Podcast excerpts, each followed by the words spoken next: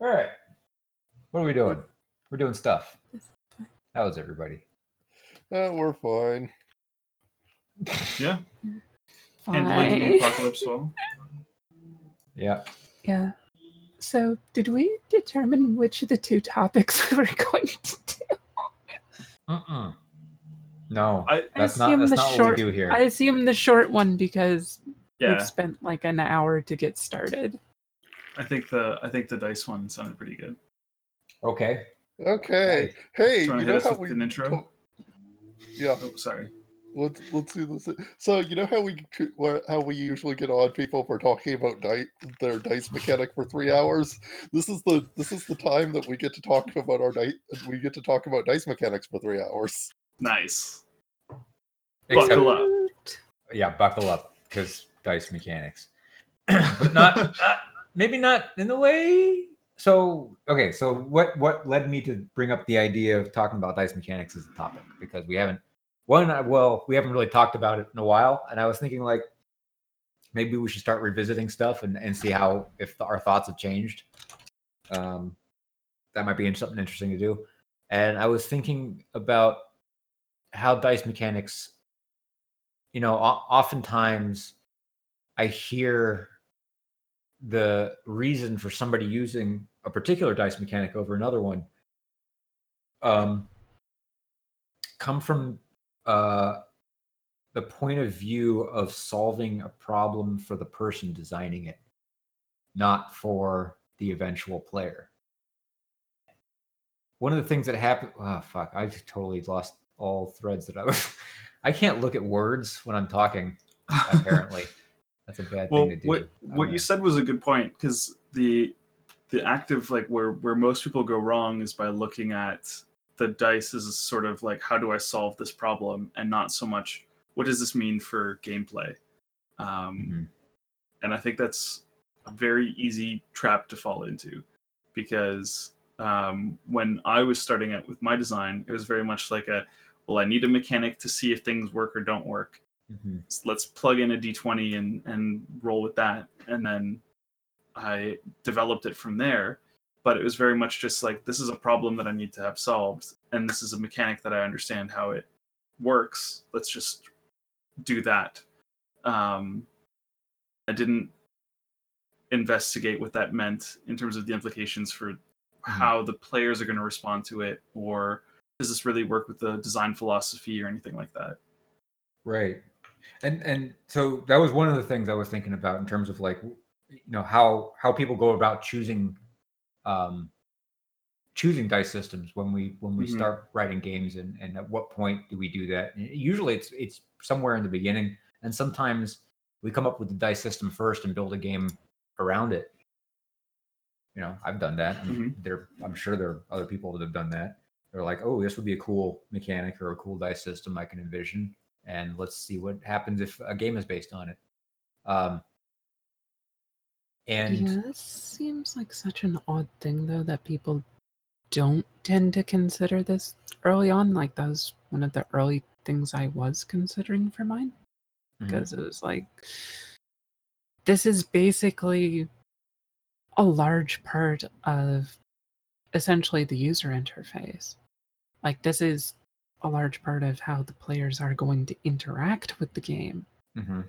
So you want to put a lot of thought into this because it's going to affect how they perceive the entire game. If you're going to have a game that it's like, okay, this is very skill based, it's not based on luck all that much, then your dice mechanic in that sense had better actually feel like you have a great deal of control over controlling, you know, the dice output, not Mhm. just roll and pray. Mhm. Right. I think the hard part is that most people aren't attracted to a game based on its dice system. Um, No, they're not, it's- but they they definitely do choose against a game based on its Exactly. dice system. right.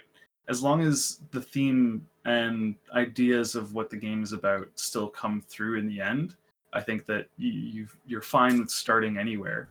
Um, but if you get lost in the idea of like this is the dice system that I want to use, then it might disagree with the themes that you choose or that you want to design around. So I, I think it's just an easy trap that people fall into and not necessarily that it's a wrong first place to start designing.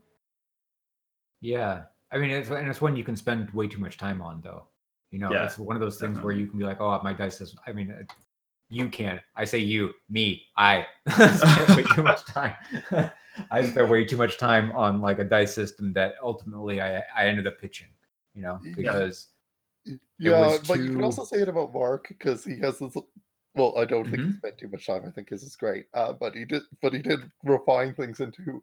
Okay, so here's this ridiculous card system where you split a deck of cards into four piles, and Yes.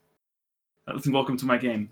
But yeah, even before that, I had a dice system, um, and Mhm. I evolved it from there. And it was just about what the system allowed me to do.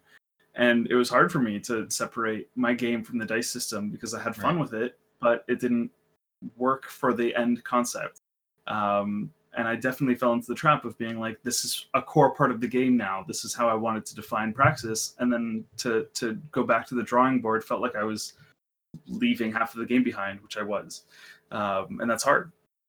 yeah, yeah, but also necessary, right? Because like you get to that point where it's like, this isn't doing what I want it to do. Yeah. You know, I- and I- like, yeah. Yeah. Go ahead, Mark. I, I was just gonna say, yeah, I was just gonna say I uh, had this nice rewarding moment just a, uh, about a week ago because I played Paranoia um, and I Mhm. ran it, and the entire time I'm just like, oh man, I want to play Praxis. Like this is it's just nice to know that like the the the nuts and bolts that I put in the game are just like this is what I want to be playing with, and I couldn't do that in Paranoia. Um, so it was, it was just fun to see that like, hey, there's there good mechanics there that came out in the game, and those are the things that I want to be manipulating as the GM, and to not have that anymore felt like a loss. So, yay me! But uh, yeah, yeah, you. That's a great feeling. yeah. That's really good. I mean, that's the thing is like, it's a thing that's been making it hard for me to pick up and like run other games lately. hmm It's like, cause I wanted to, I wanted to like dig into um Forbidden Lands, which is the like that box. is kind of like old schooly box set. It's it's, it's kind of got an OSR thing, but the mechanics are real. They're they're more modern and, and it's a dice pool type thing, and there's a, some nice risk reward going on and some cool exploration. But like I, I I'm reading through the character creation. I'm like, man, this is not how I would do this. hmm This is so backwards, and it's like you're asking the players to make like so many front loaded decisions when they're like, hey, the, the point of this game is to explore the world. And you're like, Right. okay, but like you're asking me to make a lot of choices based on knowing nothing, hmm and it's it's just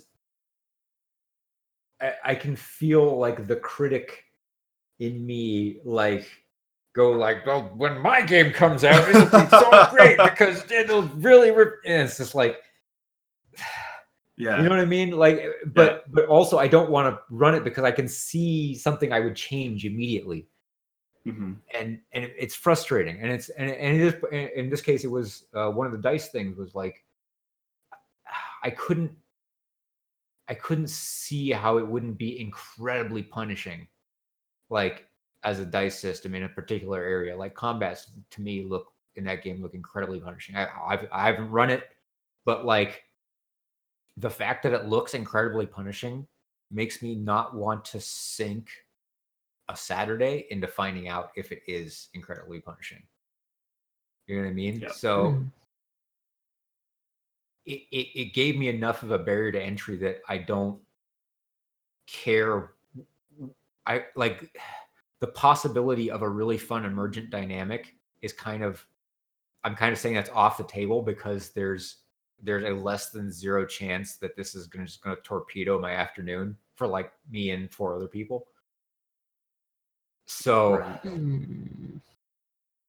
but the thing I mean, is is like ha- but, but this kind of folds into the point i was making before we started which was like the the emergent mechanics of dice aren't things that you get on the paper and it's like like there may be an, an emergent mechanic there that's not um that i can't see just from reading the reading the rules i don't i don't understand like the play dynamics of how the players may make decisions in in this scenario where it looks you know, obviously they're going to take risk reward in as a factor, so they're not going to say they're not going to make stupid decisions. But like the Mm. dice system to me looked inc- so punishing that it was like that that that rolling the dice is like you've already fucked up type thing. Um, Yep. And the the mechanic I was talking about prior to this was the Call of Cthulhu one, where like the the D hundred system, the the granularity of it um, is such that when you make a roll by one or two percentage points, it feels so cool because it's like you just scraped by, and that's not something like that emergent experience is not something that is attached to dice when we talk about like should I use this dice system or not? I mean, on some level it is because you want you're trying to get to a feeling, Mhm. but I don't know. There's something ineffable going on there where there's there's player there's you know the the, the, the players are making decisions in in a feedback loop with the dice mechanic, and it's not obvious what those look like when you read a game. That's sometimes my it can point. be. And yeah, it can be Like- right.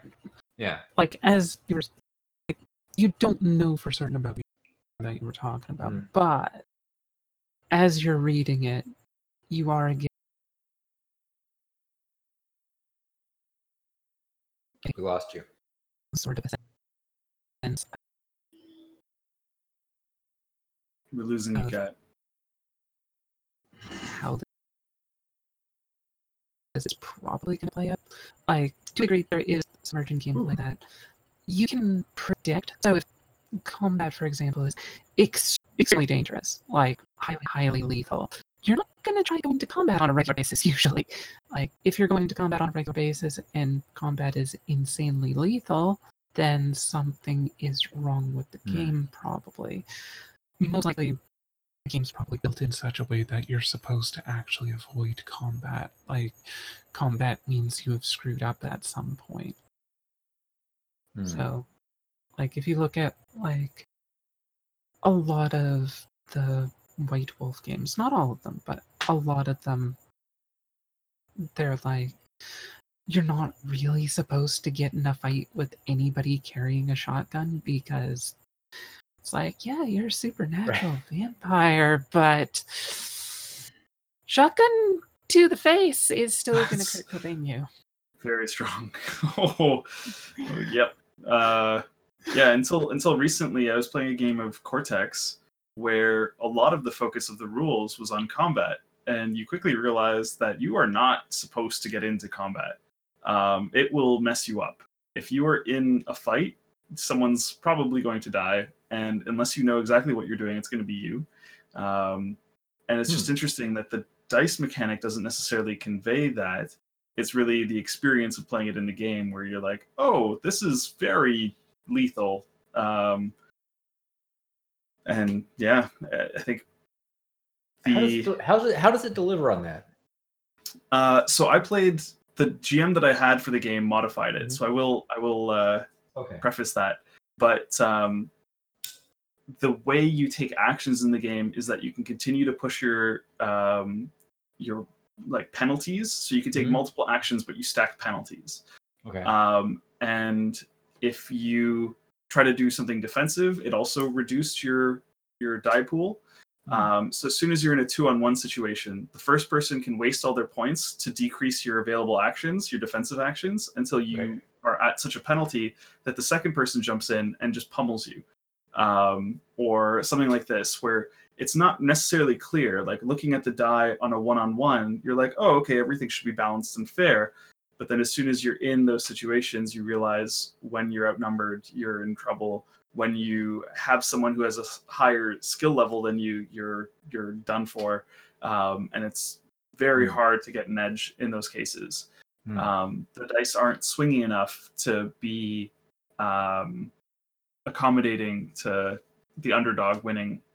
I see more often than Yeah. not. Yeah. That's uh, Riddle of Steel had the same feel to it, where it was like Mhm.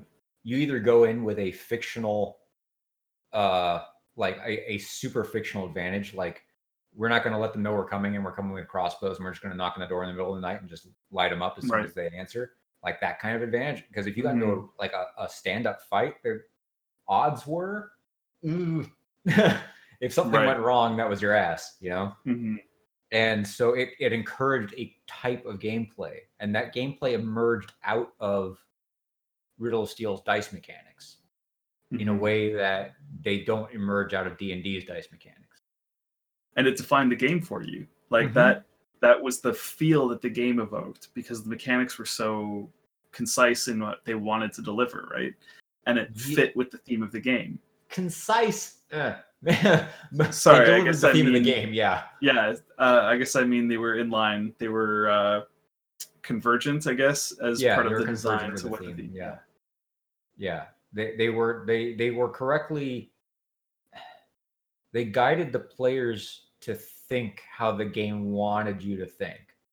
You know, Mhm. and it was clear that the that this was the game's goal was to get you to do this.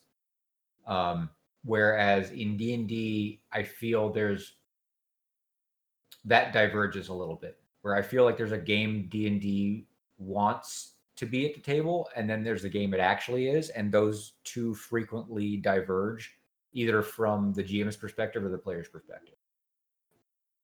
You know, there are some things about the way D&D is set up, though, that is very much so emergent. So, for example, they want you to fight a bunch of enemies in a row. Mhm. That's kind of how it's built in. Like, you know, the generic dungeon crawl thing, you're supposed to fight like Yeah. waves and waves of weak, not particularly dangerous enemies. But that's actually an emergent property of how um, their magic works. Because you don't regain hit points automatically after combat. You don't regain your spells that Right. you've memorized or spell slots in fifth edition or whatever.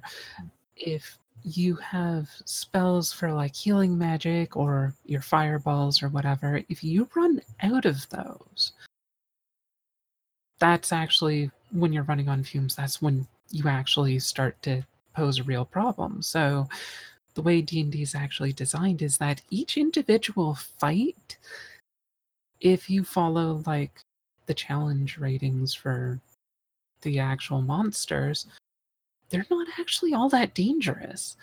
Like an individual fight in D&D is not balanced with the assumption that it'll pose a challenge. It's that this is supposed to be oh, you're going to fight like six groups of monsters in a mm-hmm. row. Mm-hmm. And by the time you're getting to the sixth group of monsters, it's like you don't have any healing spells left. Now you have a problem. Right. Right. And yeah. soon- it's fundamentally an attrition game. Yeah. Yeah. And that's built right into the game's mechanics. It's the only way it can work unless you do the five minute adventuring day Right. where you go into combat for five minutes and then sleep for eight hours. Right. That's Yeah, you- the you only way that can go. Yeah. Yeah, it the is- only I, I wouldn't say it's the only way it can go. I I would say it strongly incentivizes players to do that. It's not the only way. I mean, you can players can can take the game and then and totally focus on the narrative elements and just leave those uh, the, the the ideas of being constrained by those mechanical elements at the door. If a GM like is permissive of that, I've seen games go really well like that, where it's like, yeah, you can recover a short rest right now, or you can recover a long rest right now. I mean, we don't have to, you know, I in some sense it's an elevated level of gentleman's agreement at the table, where it's like we're all we're I you know, I'm going to trust you as the player, as the GM. I'm going to trust you as the players to not take mechanical advantage where it's not due, and you can trust me not to fuck you over without giving you a way out. You know, I'm not gonna, I'm not gonna TPK you randomly. Right. I'm gonna do stuff, and you, you, you can trust me that I'm not gonna end the story prematurely. That because that's what players are worried about, right? That's that's Mhm. the, the the TPK is not a problem if it if it the players one expect it or two um it doesn't end the story you know if there, there are games where that can happen and stuff can carry on and that's a great way to handle it but but what players really don't want is a premature ending and you know, well, to take it back to dice, dice systems that can deliver that premature ending, I think, are where a lot of the frustration starts to come in, or experiences of frustration that can. Um, I don't know. That's where what that's where we what uh, deprioritize swinginess. I don't think it's even just the dice, though. I think one of the biggest things in almost every game that involves a lot of combat Mhm. Is that they don't really tend to take into account the ability to end combat. Like, running away is almost always extremely heavily penalized in most games. Like, if Yeah. you're losing a battle, in most games, you're basically, well, we have to kill them faster so that they die before we do. That's generally your only option. Like the Right. idea of, okay, we're losing this fight, we're going to leave now. It's like, no, that's not an option. You can't do that. hmm Yeah, either implicitly or explicitly, right? Like players can look at a map and see like, oh, the kobolds can move 60, I can move 60. There's no there's no logical way for me to get away. Hmm. You know, and then it becomes they don't they, and then that stops being an option because they don't see how it could work. And so they stop in some sense they stop assuming it's possible. Like even if they were to Um, narratively say we all slink away into the darkness or something like that uh and and and you know they kind of throw up the white flag to the gm and say like we're this is too much we're backing off. And you know the kobolds could like oh, oh and then the gm could narrate that in some way but if they don't trust the gm to do that then that, there's not there's not an option on the table for them Mhm. you know if they're if they're making a, pu- a, a tactical decision purely based on the mechanics as d&d usually establishes them it doesn't it doesn't look like a logical choice It's fair. One thing I wanted to to jump back to a little bit was what you Mhm. had said about um, that like winning uh, a die roll by a small margin, like when you Mhm. have sixty five percent chance to succeed and you roll a sixty four and you're like woo, um, Yeah. and I think it's really interesting because a lot of um, the more modern philosophies, I think, um, and you can show me examples if, it, if I'm wrong, but they they really stratify the different levels of success. Where if Yeah. I'm looking at something like the Forged in the Dark or um, Powered by the Apocalypse games, they have specific tiers of what your die rolls mean. Um, even something like Cut to the Chase, Jonathan's game, um, had very distinct levels of like what happens when you roll the combinations of dice um, and they had a smaller die so that you can really define each of the levels very clearly. Um, D&D had very much like success, failure, like hit the target, and um, Call of Cthulhu had the same sort of thing: success, failure, and you you roll exactly the number. Um, I mean, that was also success, I think. So. Mhm. It, Um, it does, but it also has different tiers as well because there is like a standard success, a hard success, and an extreme success. Yeah. So Yeah. it does have extra tiers, but I think the It's true. difference there, I think the actual difference is that there's a clear cutoff point, which is very explicitly if you reach this number, you succeed. If you don't reach this number, you fail. So even in Right. Call of Cthulhu, so if you need a hard success to do something, it just changes what the target number is. Yep. It does not actually give you any real benefit if you get an extreme success. Mhm. Didn't they have something where if you rolled like zero, that you got a critical success as well? Because D and D has the if you roll a twenty, it's a crit. Yeah, Call, Call Cthulhu. That's the extreme success. Yeah. in Right. Yeah. in fifth edition, it was the double odd, and then in sixth edition, I believe they. I think that's when they expanded it out to one fifth your percentage roll. So it'd be something like that. you know two percent if above fifty or something like that, or if it was Right. yeah, well, I, I don't remember exactly how the math went out, but it doesn't matter. Um, and Yeah. then in the more in seventh edition, they added this uh, hard success, which is half, I think, and then extreme success, which is one fifth. Um, hmm and then the GM is supposed to call for. So there's two ways it's used, right? So there's one way which I kind of like, where it's the. Sorry, I just adjust my fucking thing. Um, where it's um. You can, if you fail a roll, you can re-roll, and you're going for a hard success. So you're going for half your number, but you get like a second chance to succeed. But you're paying like a devil's bargain for it. So if you fail, like it's really bad, or Hmm. you you know some you're you're giving up something to get the reroll, essentially. Um, that's that's something that was with the new edition, and then also the idea of the uh, the extreme success having like a critical effect um, on any roll. Because I believe in the earlier editions it was only for weapons, and it was called impaling. Um, Hmm. and so, uh, but you know, have, having, but yeah, Chet's right. Like, it's not like Powered by the Apocalypse where those are different gradations of success into failure, or I guess gradations of benefit over concession. Where it's in, in Powered by the Apocalypse and Forged in the Dark, you like you you take something and you give something up, generally speaking. So Yeah. there's a, a, a you know some sort of benefit and concession, and if you really succeed, you don't have to concede anything, and if you really fail, you don't gain anything. Mhm. Um, and I think like a lot of games had that, like in in a certain Mhm. sense, like they were maybe less clearly defined, or like critical hits, like I said, is is a level of that.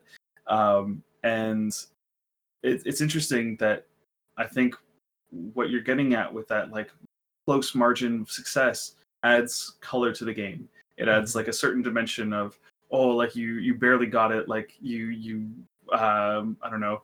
It's the same feeling you get when like y- I would describe uh, people missing your armor class by like one number and be like it flinks off your armor because that was Right. what made the difference, or like right, you, right. whatever you took this talent and i want to make it like important to your character um and and those are the things that add a little bit of depth to the narrative experience that i think help color the game a little bit more. Um so if your game doesn't do that i think that's a great opportunity for the gm or whoever is trying to weave that story to be able to come in and say what are the the factors that mix into this? How do you incorporate that? How do you interpret these results to tell a story and i think that's ultimately the goal of the dice is to be able to drive the story forward by interpretation. Um, Mhm. so I think however kind yeah. of we kind of did that innately. Like one of the first basically um essentially mods almost ever was the idea of like critical hits and people you know when you roll significantly over what you actually need almost everybody has always for as long as I've been playing, at least 20 ish years or more, have always interpreted it as okay, you you did an extreme job. You don't just succeed, you extreme suc excessively well. You get to do everything you set out to do. You did amazingly well. Like you might even do better than your wildest dreams if you did ex- extremely well on your roll. Just the fact that you are doing a roll at all means that the outcome of the dice is giving you information that actually flavors what's happening in the narrative. But that was always kind of like mechanically in the past, it was usually like a binary pass or fail. And it was purely in the narrative, but a lot of GMs tended to add that as a house rule that Mhm. the flavoring wasn't just narrative, it actually became mechanical. Whereas modern games, they've just basically started saying, well, we've been doing this anyway. We may as well just quantify it and Mhm. say that, yes, it is actually mechanically part of the game. If you do extremely well in your role, you actually do extremely well in your roll. Mhm. But I do think that because because it's gradiated now and the other thing is because we tend to be more forthcoming about the amount that you need to roll, whereas it used to be hidden. Like we used to hide this information from Mhm. the players. We didn't get the same effect. And as we added one, we also added the other at about the same time. So this Call of Cthulhu thing where A, you know exactly what you need to roll, but B, it's a binary state still. That's what kind of allows for this perception of just barely making it to happen. Because if you don't have both halves of that, it doesn't work.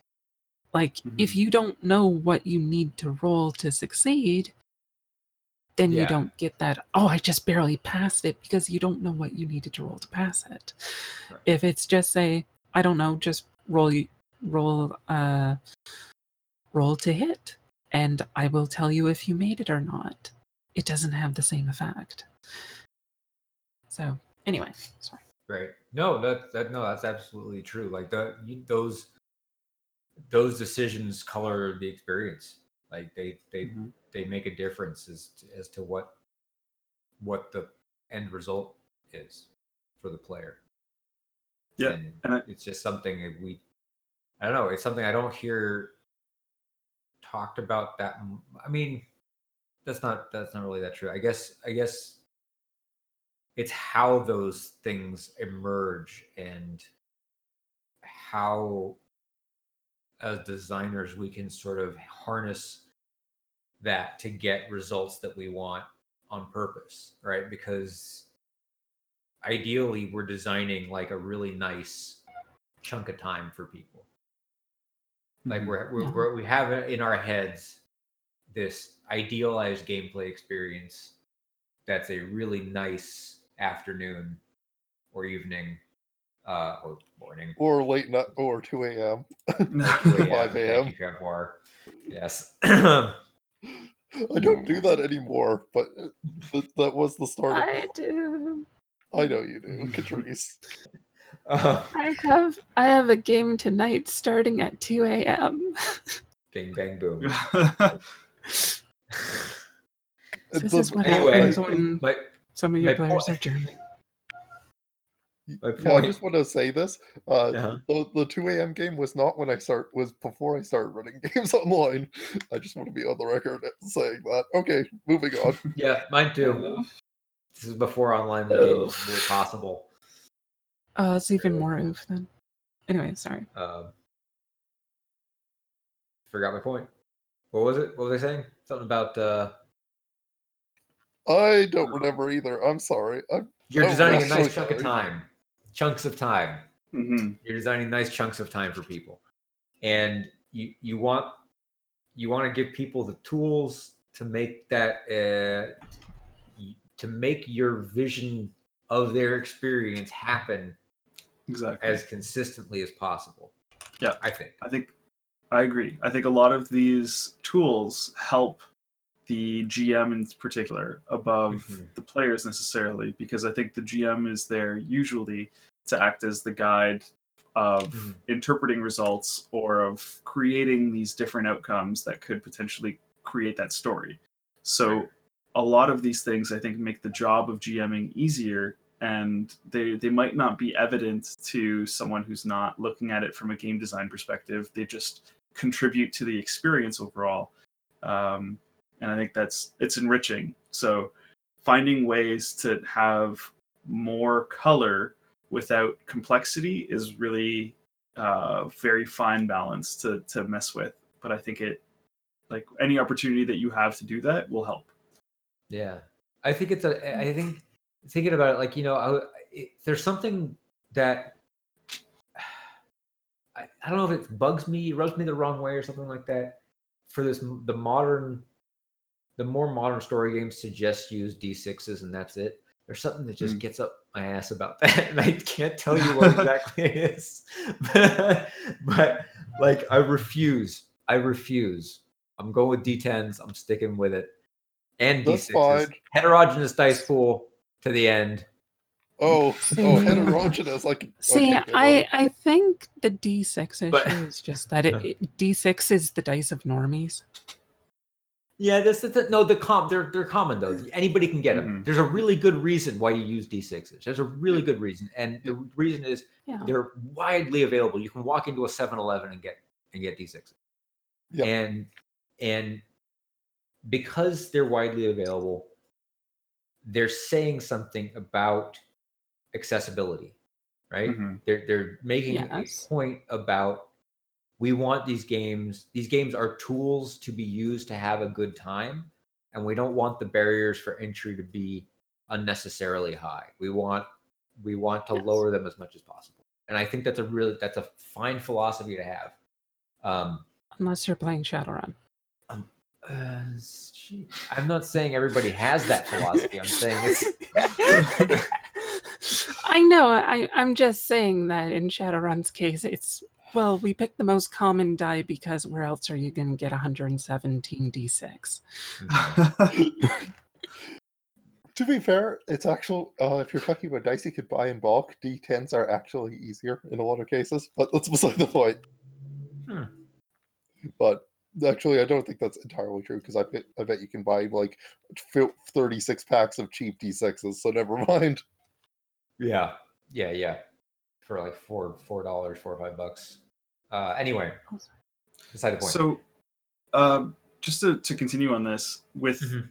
uh, Catrice, Rob, and I, we had the flexibility, I guess, of building our system from the ground up. Kavor, Mhm. how do you find working within like uh, usually Powered by the Apocalypse or Forged in the Dark systems, and how Oh, like, uh, those dice help you to I convey your story? Uh, I just I like the I like the bell curve that D6s give. I don't know for two the two D6 gives. I don't know what more to say. I don't really think Hmm. about it too hard. Okay. But why I, don't I guess like a you don't 3D6 really bell curve? have to worry about it. Yeah, yeah, that's about it. Uh, like I Hmm. could if I really wanted to, but I don't. It, like I understand that there's value here. I just don't feel like participating. I guess I thought you said you had something Oh. to say. All right. I, right. did have something to say, and you covered it uh, about ten minutes ago. Friggin' Uh, interrupt. All right. God damn it. All right, but why not the 3D6 bell on- curve though? Uh, the 3d6 curve is just fine. It's just it makes the numbers weird, and I don't like spending time teaching people things. That's it. Also, yeah, that's I fair. Those are good reasons. hmm If you already have, everybody already knows how to use the Powered by the Apocalypse system. You can dump them in a new game and you don't have to teach it to them. It's true. You don't Yeah, have that- to worry about building it either. Mhm. Okay, and so there's I- the. I said I would also say I said I, I It's I would say stuff, so I guess I'll say stuff. Okay. Oh Yes. boy. Okay, so uh yeah, I don't actually usually participate in this uh because I ju- I have a system I like and it works and I don't generally don't want to think about it too hard. Uh, it's, it's general, I generally don't consider it a good, valid good use of my time. That doesn't mean it can't be. Uh, I will say that uh, large dice pools are there's some value in like just the sheer you feel powerful when you have to when you have to like get out six dice because you are just that good. Uh and things like that actually has significant meaning. And uh while i wasn't super into it i can understand people who have a lot of sentimentality about that type of thing. And i don't un- like this is because i started with world of darkness is why i was using a large dice pool as an example. But also but but also um, just generally, uh, the more gr- uh, the more granular the dice is, the more like how should I put it? The less meaningful it feels. Like the more it's like, okay, this is but the okay, sorry, that's not the best way to price it. Okay, so if a dice is, Is there a difference between 93 and a 91 on your dice roll? Yeah, no, the I was getting something different. The more granular things are, the more the dice are just well, they uh, make up more of what's actually relevant. They also feel like the dice. How should I phrase it? The dice sides.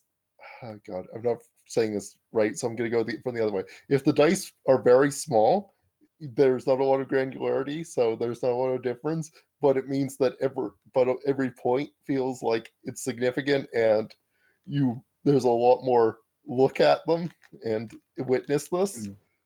And like you start attaching a lot more dumb meaning to them, whereas uh, as you get it as you get use larger, more granular pools and dice, it appear it starts to feel more like how should I phrase this? Starts to feel more pseudo precise and like like it has the false impression of precision, if that makes sense. Mhm, mhm. And that and if you want something that feels precise, uh D100s are very good because percentage is something that people understand as something that is mathematical, despite the fact that that is actually bullshit.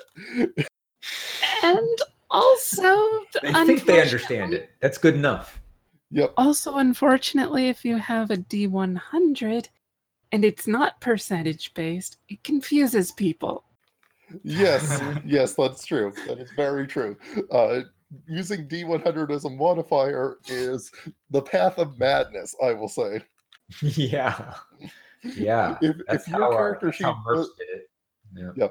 if your Mhm. character sheet requires you to use require uh, let me put it this way if d100 is your modifier that means your stats have to at least be in the 50s and that is a path to madness i don't care what you say i don't care what you think Yeah, that's how Call of I Cthulhu does it. I do like that about anima, but yeah, it's like it is really awkward when you have stats that get absurdly high. yep Uh-huh. Yeah. Hey, uh, if you want me to keep talking i can uh, okay sure i can okay so other Go thing right ahead. Uh, we already talked about D6s or commonality. Uh, okay. So, God, what was I going to talk about? Exploding dice pools. Oh God, exploding exploding dice pools are. Uh, I have opinions on those actually. Exploding dice pools are are very. Savage Worlds is prob- probably has my least favorite as dice mechanics that are for me personally have the actual worst feel. Hmm. Interesting. Okay. uh, the it feels like not it feels like nothing that it feels like uh, how do I phrase this? Feels like nothing matters and and the point and the points are made up and gridlock is too common. Hmm. But the- Oof. that's I would that's not agree with like basic true, Savage Worlds, but like Rifts, Savage Rifts is the opposite of that. It's it's just zany because you have so you have it, it works better. What I don't know what the difference in mechanics is because Savage Worlds is you roll is you you basically get dice size dice size as Mm-hmm. your confidence, but the dice explode on the highest number no matter what. Yeah, it's it that's the same, but you're generally rolling an extra dice. It, so like the, the, there's like mega stuff. So everything does like mega damage, and the, it's basically just Savage Worlds, but amped up a, a lot. I feel I feel like amping it up would make better. it make it feel better, yeah. But I I Yeah. also like don't like the oh uh, you're just basically waiting. Your competence is entirely arbitrary, and the weight and the and because of how my brain was trained by card games, I like I associate small numbers with power. Moving on. yeah. I No, I, do I, I think that the retooling worked. So, I did want to make one quick comment Mhm. that this is more going to show up probably whenever we get around to doing the uh anti patterns thing. But the thing about um what Kavar had mentioned about dice where the highest number always explodes. That's basically kind of an unclear optimization. It feels weird. Like if you get the chance to increase your die size, you're reducing your critical hit chance basically, but you're increasing your chances of just rolling high normally, Right. which Yeah. is kind of awkward because it's both going up and down at the same time. Yeah, uh, the, yeah, it's really weird. Uh, that's, that's all I have. Yeah, it, it, that's exactly why it feels weird and silly, especially since you can still roll a two on a d12. There's nothing stopping you. Yeah, no. Ju- Just No, a- just ask my, just ask my dog. The dog enemies I was running, they were very good at rolling the twos on d12s. well, I mean, that's that's your fault, man. I, I, I Yeah. gotta- Yes, yes, yes, Uncursed your That's dice. why- Yeah. That's the actual reason why Learn to roll weight your dice. Yeah, Yeah. no, Yeah. That's the actual reason why I, roll, why I run PBTA. Uh, so I don't have to roll dice, so my cursed dice luck doesn't apply. oh, that makes a lot of sense. Yeah, Yeah. some guys I know for whom that's a, that would be a real advantage. Yeah. Yeah. For the record, that's not actually true. Please don't quote me on that. Also, I was recently a player in a thing, and I had insane fire dice and never failed anything. Um, and it was kind of dumb. huh. Dumb in the why. sense that like that that it was a game that was like in some sense powered by failure, or and like that No, it was just- work? It was just like, I I I'm gonna do this thing that I have this the second lowest possible stat in. Oh, I succeeded again. okay, that kind of thing. Yeah, okay. I was actually trying to fail that roll. Uh, I guess I'll, I guess I'll just roll with it. I, anyway, yeah, no, I, I don't know what more to say. Um, actually, there is Uh, something I'd like to segue a little bit over to, which is still it's that what we were saying earlier about like um people not really tending to design their their dice and such for these immersion properties. It's not entirely true because we do know that there's a few that people do actually intentionally design their dice around. It's not quite the same as like a lot of what we've been discussing, but mm-hmm. things like we know that people in general like the feel of roll over rather than roll under, for example. Like if you get mm-hmm. a a a very low number and this is a good thing it just doesn't have quite the same sensation to it as rolling a really high number i don't know entirely what it is it's just even though you are consciously aware that rolling a low number is good oh i got a 3 out of 100 this is amazing it just doesn't have the same feel to it as you know a 98 out of Mhm. 100 right even right. though they're Yeah. they're the equivalent it's exactly the same value but it's like one of these is exciting one of them is like less so Yeah, I, I hear, I It's hear true. you. It's the kind of thing where it's like there, there, there's some qualia that's not really, that's kind of hard to nail down about like what it is, how humans attach value to certain propositions Mhm. that are. I'm not gonna, I'm not gonna go so far as to say they're universal, but they're they're so widely recognized by people that they may as well be universal. Um a- and and it's like it's the, the you know the idea of in a game bigger numbers good. And it's really hard you know it's it's it's counterintuitive to to not do that in on some level Right. you know? When when somebody i was first trying to um shit what was my first encounter with a d100 system? Uh i don't remember but like it was it was explained to me as limbo. Like you're trying to limbo under the number. Right. and that was that Hmm. that went in. And i was like oh okay that makes sense right? So you're trying to be like how low can you go? You're trying to limbo under like a barrier. And and i it didn't like from the point of view of that representing some fiction in the game that made no sense because it's like i'm trying to build well i don't even remember what i was trying to do i was trying to build a thing and it's like how do i limbo under building a thing it seems like right. It seems like way more sense to like, I'm putting a thing together. It gets bigger as I complete it. exactly. Bigger, better. Higher number equals bigger. Uh, Right. and then low number equals how you know what what's yeah, the what's the construction in the brain that that made sense to you as a design thing yeah I mean, it's also just the Yeah. perception of it. Like, is it is it that the skill level, the number that you're trying to beat or roll under, is a representation of yourself? Whereas in games that are roll over, it's usually that the skill number that you're trying to beat is Hmm. the world around you.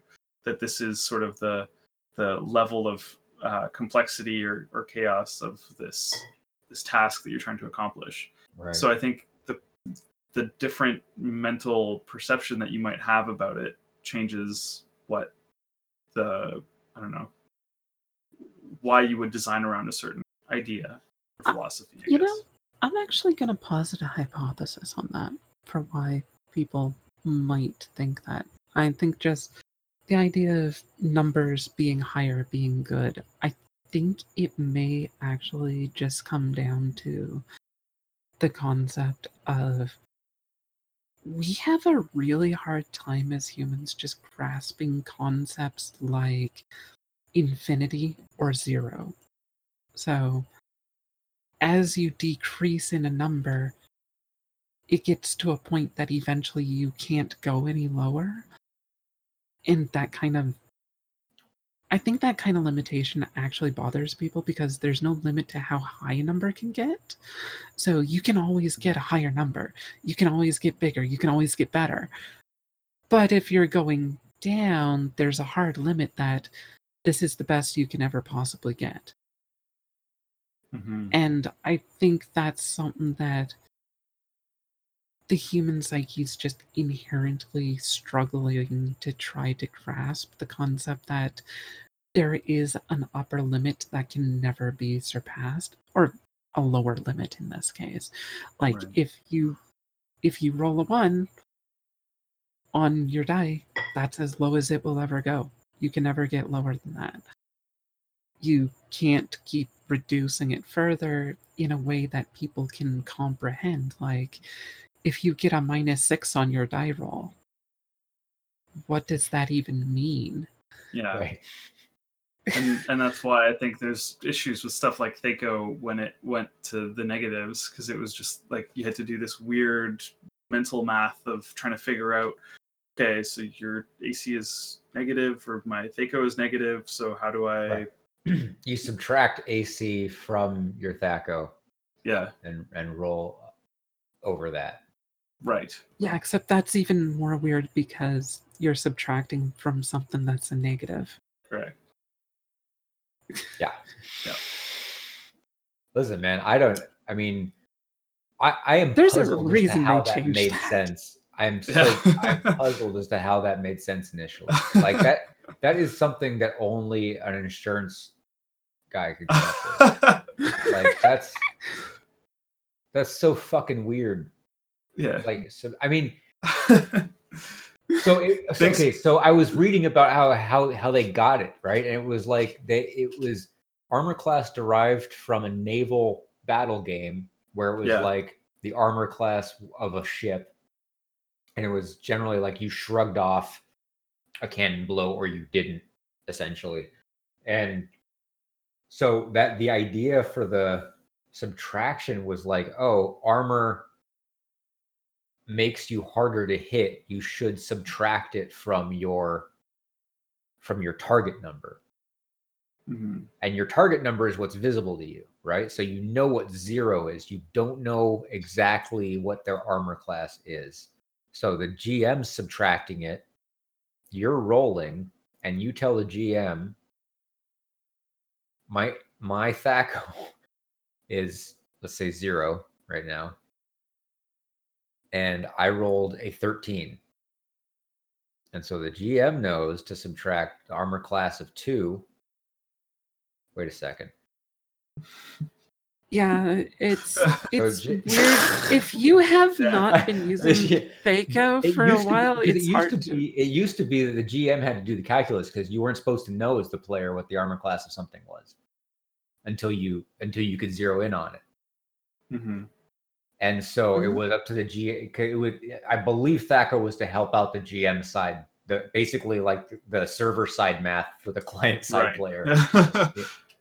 you know, if you want to think of it like that, because the idea was there was a bigger veil of ignorance than we even consider normal today. You know, like Yeah. in, in an information age where you can like, yeah, I have the monster manual in my fucking pocket. Like none of that shit's secret. Like it, it's just assumed that you you know the um, monster's AC bec- before you attack because you're trying to roll and beat it number. But it used to be that the the the experience they were trying to create with the dice was this mystery. Um, you know? It was like oh i don't know how hot like you know I, I can see it's wearing a shield and it's wearing leather armor.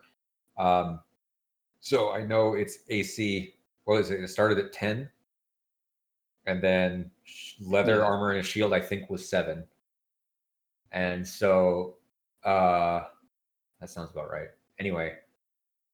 And then you would know like oh i believe it's seven. And then you would roll and you would miss and you'd be like oh it's got like natural armor or something like that. And you would deduce something about the monster from the dice roll. That was Right. I, I believe this was how it was intended.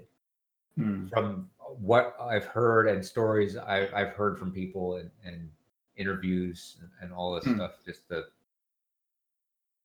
the flow of stories about people making up stories such a Well, weird Yeah. meta the thing level is- thing to be interested in but it's it, it Yeah, it- but it's this- interesting this meta concept was something that they were aiming for. So this was designed intentionally. that was yeah with thing, the idea. It it probably was but it was Mhm. designed intentionally with the concept that you were controlling what information they had and they were learning things on a meta level based on the die rolls. Like the characters wouldn't know this that oh well i rolled a 13 and a 13 should have hit if Mhm. they have an armor class 7 but they're not so i know that they're either enchanted or they have some other benefit on them Well, the GM at that point was supposed to narrate the difference in some way. Like it glances, it, it, it fails to penetrate the hide or something like Mhm, that, mhm. and then you know, oh, it's it's it's it, it's got some sort of thick armor or something like that, or or it glances off a, a spell or something. It, that was supposed to be there. You know, there was Yeah. supposed to be more. Uh, there was supposed to be a lot of GM side description. You know, Yeah, it was thing- re- imperative for players like in in dungeon crawling stuff to like ask a lot of questions and for the GM to be as descriptive as possible. Yeah that's Yeah. that is definitely a different play style than a lot of games today though Yeah. there are. What- there are sorry That's okay. I was gonna go off from a different topic, so keep keep going. Um, the only other thing I was going to say is slightly tangential is just that there are other things compared to like, you know, the rolling under that people prefer that like, you know, rolling high is good. We know that there's a very limited range of success for percentage based. It's roughly between 66 and 75%. If you go below a 66 percentage chance or so to roll for a chance to succeed people tend to view it as like a flip of the coin it's like well it's only a 60% chance to succeed i may as well just flip a die and it doesn't matter i do not have a good chance to succeed even though that's actually above average Mhm. uh, It's if you go over almost. anyway, yeah, but but the human brain doesn't translate it that way usually. Some people do, but most of them don't. Same thing if you get well, not same thing, but a different issue is if you have over a 75% chance to succeed on average, the brain interprets it as well that's just a guaranteed hit. Like an Mhm. 85% success chance it's like how did I miss? Right. like the new X, new XCOM came Yeah. out just now, and like one of the first comments that I heard about it was like, "Well, obviously, this isn't a real XCOM game because she actually managed to hit the target in point blank range. well, that's it's it's really interesting because like that's exactly what happens is that people get frustrated with XCOM because it's like 97% chance, like, oh, I got this. You click it and you miss, and you're like, this is bullshit. This game sucks.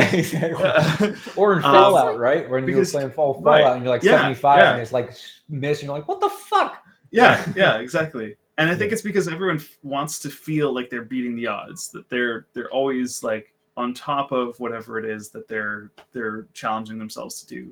Um, and and the percentage is just an indication of like i can beat 95% i'm like above probability. Um and it's i don't know this weird psychology but i i i agree. I think that like 66% is probably a good target for like this is a fair test. Like you will succeed. You might fail but this is where people will feel good about their successes because they're like yes i beat the odds anyway um on, on it a related really does note feel like. Sorry. no go ahead No, I was just gonna say, it really does feel like bullshit when you have like, I need to get a four on a one d, yes. Mm-hmm. and it's like, there's one, two, and three. That's that's actually three potential answers which do not count as four or higher. Yeah. And yet, when you roll one of those, it's like this is such bullshit. Yeah. Right, exactly. yeah. But it's really Anyway. funny when it happens It to the. GM. Yeah. That shit is hilarious. There, I, there was one moment when we were playing where we were fighting a battle and we were like tapped out on everything, and the wizard we know is the evil wizard is going to cast something a spell, and so our, our wizard is like, okay, I'm ready to interrupt his cast, you know, make him fail a concentration check, and he's like, I the only thing I have is ray of frost, it's one d three, and he did it, and he did you know two damage or one damage or something like that, and the wizard rolled a one on concentration and had 13 ranks of concentration and failed it, and it was just No. like you're like it was like this is not going to work. It worked. That's amazing. And those how do we grab that and like yeah. just inject it where exactly where we want? It's it's almost impossible because that happened at exactly the right moment right? Like because that Yeah, was like you the only way to have that happen is to intentionally design things badly as near as i could tell yeah Exactly. No, Because no, you in order can- for that to be memorable, you need 19 other experiences where you didn't roll that and you're like, Yep. uh, it didn't work. Forget it. Like, we tried, but that's fine. Uh, but that one will time it stands out. one and where it did work more That's than right, the yeah, other two. exactly exactly Yeah, and that's unfortunately part of critical hits and such being rare because if it's rare, then it does stand out. But the way a lot of games are built is that they intentionally space out the fun. Like, it's intentionally not fun for large portions of the gameplay because then when you do have fun, it stands out that much more as oh, that was Mm. this awesome moment where I actually had fun. What about the rest of the three hours you were playing? I don't really remember it. It's like, Mhm. so you wasted three hours for 15 seconds of gameplay. Mhm. the thing is, though, that is actually intentional. They games are built to work that way. That is Yeah. how they build like uh, phone games. Like if you're playing a phone game, they intentionally design them explicitly so that you will have those little occasional uh, dopamine rushes, but it's Mhm. very spaced out so that most of the time you're very slightly annoyed you're not really having fun. You're not supposed to have fun. If you're having fun the whole time, you will not purchase like their their special currency or their uh the extra things to get rid of the mild annoyances. So they actually want you in a state of being slightly irritated the whole time. Hilarious. Sorry. We No. have sidetracked off of your comment like 20 times. Oh, that's Please okay. go, Mark. Um, I, it's okay. I was gonna I was gonna build on what you were saying about the XCOM percentages. 'cause what uh, what came to mind for me when we were first like discussing this before even recording it was um, I had seen the video trailer for the new Baldur's Gate video game, um, and in it, what they do is that they take the D20 system from D and D, but they simplify the interface to the user, where you see a percentage of success. So they already do the math for what it means when you have advantage and you're rolling 2d20 and you take the highest. They do all the math of what the AC of your opponent is versus what you're rolling to hit. And they just present it as like you have an 85% chance to hit. And I thought that that was really interesting because they're taking the mechanical tool that is D&D and they're simplifying it. And I wonder how much of that changes the perception of what the game mechanic is. Um, and I don't know that it's a bad thing because of the medium where it's so much easier for someone to be like 83% and I can kind of get an idea of what that means and I don't need to know what the mechanics are underneath it. I can be immersed in this cinematic experience of the game um, or how much of it is really taking away from that sort of granularity that you're getting with the D20 system. Um, I, I don't know. Like there, there is no narrator to say when you roll just below the target number how closely you like you wedge your knife between the the chinks of the armor and you finally find purchase and something like that. I don't know, but there's there isn't that built into the game as much. So this is the easy way to just simplify and boil things down. There's one thing that you mentioned that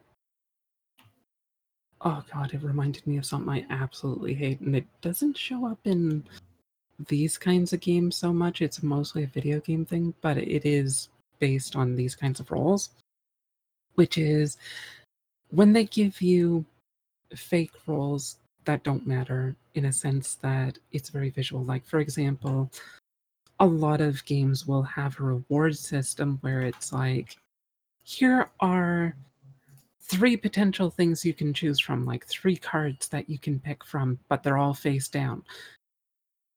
When you pick the card, it flips all of them over and okay, here's what you got, and here's what you didn't win. Right. And I hate that sensation so much.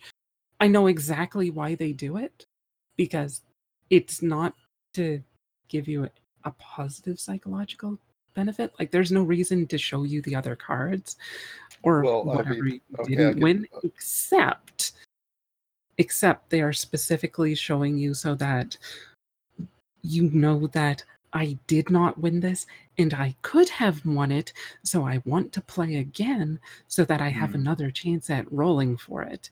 Yeah. But it's really bullshit because you could not have made any educated decision. It's like it doesn't matter what you would have picked on the cards. You can't see what they are before you're making the decision. It's not an educated decision. It's going in blindfolded. It doesn't matter what you picked. Like you could always pick yeah. the left one. Every single time, pick the left one, doesn't matter. Pick the Mhm. center one every time, doesn't matter. It, you have no choice. You have no impact on the outcome. You don't even know that the outcome is actually being determined before you pick it. It could actually be generated as you make the de- the decision in a video game, and it only determines what's underneath the cards when you click on it. it's it's a small way of injecting roulette or not roulette slots into the games Yeah. where you have really no real input into what's going to happen on the other side it's just But it luck. feels like you do. but when you hit you feel that rush you feel like yeah i got the one i wanted out of these three like i, I did it um, or when you miss you're like maybe next time i can do it and that's that's the tactic of like getting people to keep playing uh, Yeah, it's really bad though because when you think about the odds there, there's always a better chance that you won't get what you wanted mhm. because you see two cards that you didn't get, but only one that you did get. So there's always a 66% chance 66.6 repeating whatever that you're not going to get the one you wanted. Mhm, so you're more likely to want to play again and it's like mhm. again this is something that phone games do a lot and oh the psychology behind it is just so malicious. Like it is pure evil. I had to work on these things before i i feel so dirty from doing it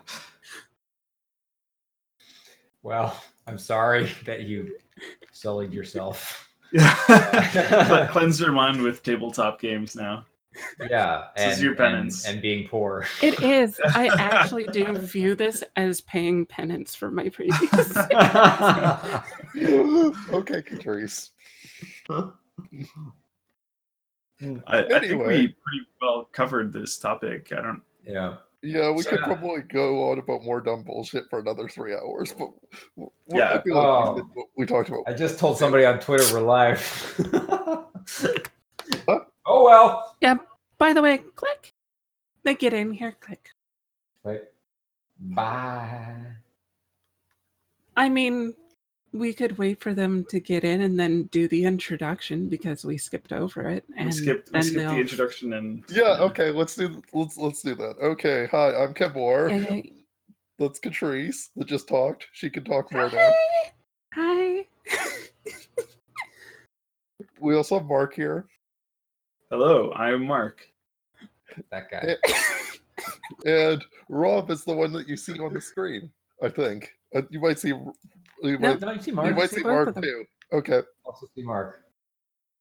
Uh, the two bears that are in the chat are just our recording device. Don't worry about them. yes, the recording bot and the backup bot because it sometimes dies. Yeah, So, like yeah. one in one in six, one in six recordings Mhm. just like goes. So, I 86 minutes in, we do the introduction. That's correct. Better, better late than. I don't know. To be What fair, are we talking if- about this episode, everybody? Hey, everybody! Welcome to another episode of Flail Forward. Friday night. How y'all doing out there? Hope you're staying safe and healthy and all the good to things. be fair, if Rob had the screen a bit lower, they could see who was talking just by. Oh, did I? I thought that was. Oh, that's not visible. I thought it was. yeah. Well, you can see me and Catrice, so that's that's clearly the important there part. There we go. It's fine. Uh, We have with us Um, tonight Mark. Hello, Mark. Hello. Hello. Hi, Rob. Hi. Hi, Catrice. Catrice is with us tonight. hi. Yay. and Kevwar is with us tonight. Hey, Kevwar. I, ju- I think I just did this, but okay. Wh- Whatever. Mhm. No, we're doing we're doing extras just just because I'm you know I'm not editing this either. So it's gonna be an introduction. Two introductions back to back at the end of the episode. Okay, great. Yeah, nice. This is the true dumpster fire. yeah. Uh, yeah, it really is evidence that we're just here for us. I mean, Should we, should we just skip right to No, the no, no. right to the outro too? Yeah, let's just go to the outro. All right, everybody. Thanks for another for, for listening to another episode of Flail Forward. For uh for Mark, Catrice, Kevwar, and myself, Rob. Good night, because it's always night where you are. This is going to Yay. confuse someone. Perfect. This this this are we out? No, we're not. I haven't stopped the stream. Someone This- is going to this poor- watch this like a year from now and be like, "What?" No one's shit?" watching this ever. the poor the poor one person who's like, "What's this flow forward thing?" Just signs on to Twitch and is like, "What the fuck is happening?" It's Who are these intro and then conclusion. Why is it just four people that have never released anything talking about game design? What the fuck? Why would we bother? Like, dude, what the fuck are you even doing? It's like, yeah, no, we're mm, this is just for us, really. If you're listening, that's your Yep. fault. yeah. Yeah, well, Sorry. I mean, some people might get some value out of this. I Not sure hope so. that would be. It hope is so. recording. Yeah, just you know, if they get value out of it, that's great. I'm happy for that. That's why we're doing it. And Yeah, just just to exactly. say, if, if if we say something smart once, Let's uh I want it some- recorded. Somebody else can use it. Yeah, okay, the but one before we Mrs. Lin. leave, I I was gonna say at one point, Mm-hmm. light is good, dark is evil, because that's another thing that we Oh, Just yes. tend uh, to stereotypically. have a stereotypical preference for no apparent reason. Hmm. That's not Mm. no apparent reason. It's like night used to be this thing where some of us wouldn't wake up. So like, yeah, was, you know, the, the the things that ate us, you know, monkey self, whatever our genetic memory is of things with claws and shit in the night. I'm pretty sure that's where the the the, Yeah. being scared of the dark and then personifying that in uh, you know human evil came out from. I don't think it's an accident that that's why we do that. No, I don't think it's an accident. It's just like pretty much any of these, if there's a mm-hmm. deep ingrained standard thing like Oh yeah. more is better, there must be a reason for it. It's just I don't know what it is for all of them. I I, I would equate the more with better with just general security. Like if you have more resources, then you can just feel more generally secure. I, I think that's probably. Probably. I don't, Or I don't know. you I mean, it's, there's consider- probably a way more complicated answer than that. That's incredibly reductionist, but it's Oh, probably somewhere around that anything's ballpark. going to be reductionist. That's a good point. it's a sentence. I mean- it has to be reductionist. uh, No matter what we do, it's going to be somewhat reductionist. But yeah, I I don't know. It's like a lot of these things, like there's got to be psychological reasons for why people think a certain way, and everything in the game that you build is going to be based on player psychology to some degree. Like the very nature of fun is based on what's Mhm. psychologically beneficial to a player. Like you want to make your players have fun in our games because it's not like a phone game where you're trying to milk them. Like, right you want you, engagement is what we're after not their their continual uh advertising eyeballs or clicks or you know revenue stream yeah I, yeah i hear you Yeah. Mhm. I think I think D and D might have accidentally hit on the idea of not being fun all the time. Like it's almost a gatekeeper so that it tries to prevent you from having fun most of the time. Because those few times that you do have fun, they really stand out. Like and then I rolled a natural 20 right. So many d&d stories basically it's like that's the entire story. It's like everything was going to shit and then i rolled a natural 20 and everything was saved yeah. Yeah. No i, I know that that is a common feature of I, I i have those stories myself for sure. Uh i have always hated those stories. I have hated them so much. They bug the shit out of me. They're like it's like you didn't do anything you didn't come up with like some brilliant plan it's not like oh i i came up with this remarkable bullshit story that i told somebody in the game and it's Mhm. like they totally fell for it it's like no i just i rolled a die and it landed on a 20 and it's like yeah but the, it's it's it's when it's Mhm. when it happens it's it's the Yeah. very like you know the the times when it's when you act like okay so it's one of one of the star wars games i played in d20 star wars games we had uh, there was a guy in our group who who consistently couldn't roll for shit. Let's just call him derek for the sake of argument. That's his real name but let's just call him that. Um, We're still recording, by the way. Oh yeah yeah, yeah. Anyway, we, we did so, so yeah we, Derek can't we roll- did two Derek- intros and outro and kept going and so, come back so, to so, so Derek can't roll for shit, and uh, and this became a part of our table's metacognition. In in that, so at one point we were fighting. We were like, okay, we were in this kind of a like a cutscene thing or a role playing, and and the the recurring villain of the campaign's there, and Derek's like, I get a shot off, and and our GM was like, that's fine. and it's like natural twenty, Kills them. natural twenty, natural twenty. It was like three natural twenties in a row, and he, and and Andrew was like, "Well, that changes some things. I gotta do." but it was the the moment of it wasn't just three natural twenties in a row and he killed the monster. It was like he killed the supposed recurring villain of the entire campaign in her debut, and you know the GM had to like redo a lot of. I mean, not obviously he didn't redo the whole thing. He probably reskinned some stuff, like because I Right. That's as GMs, that's what we do. We we don't. We're not gonna. yeah.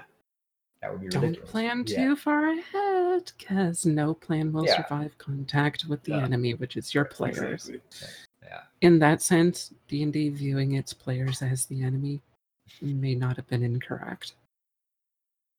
Uh, yeah, I guess in, in in some sense. I mean, it is it is part of that sort of. Yeah, that's that. Maybe we should talk about that those those differentials in dynamic at some point, where it's like the.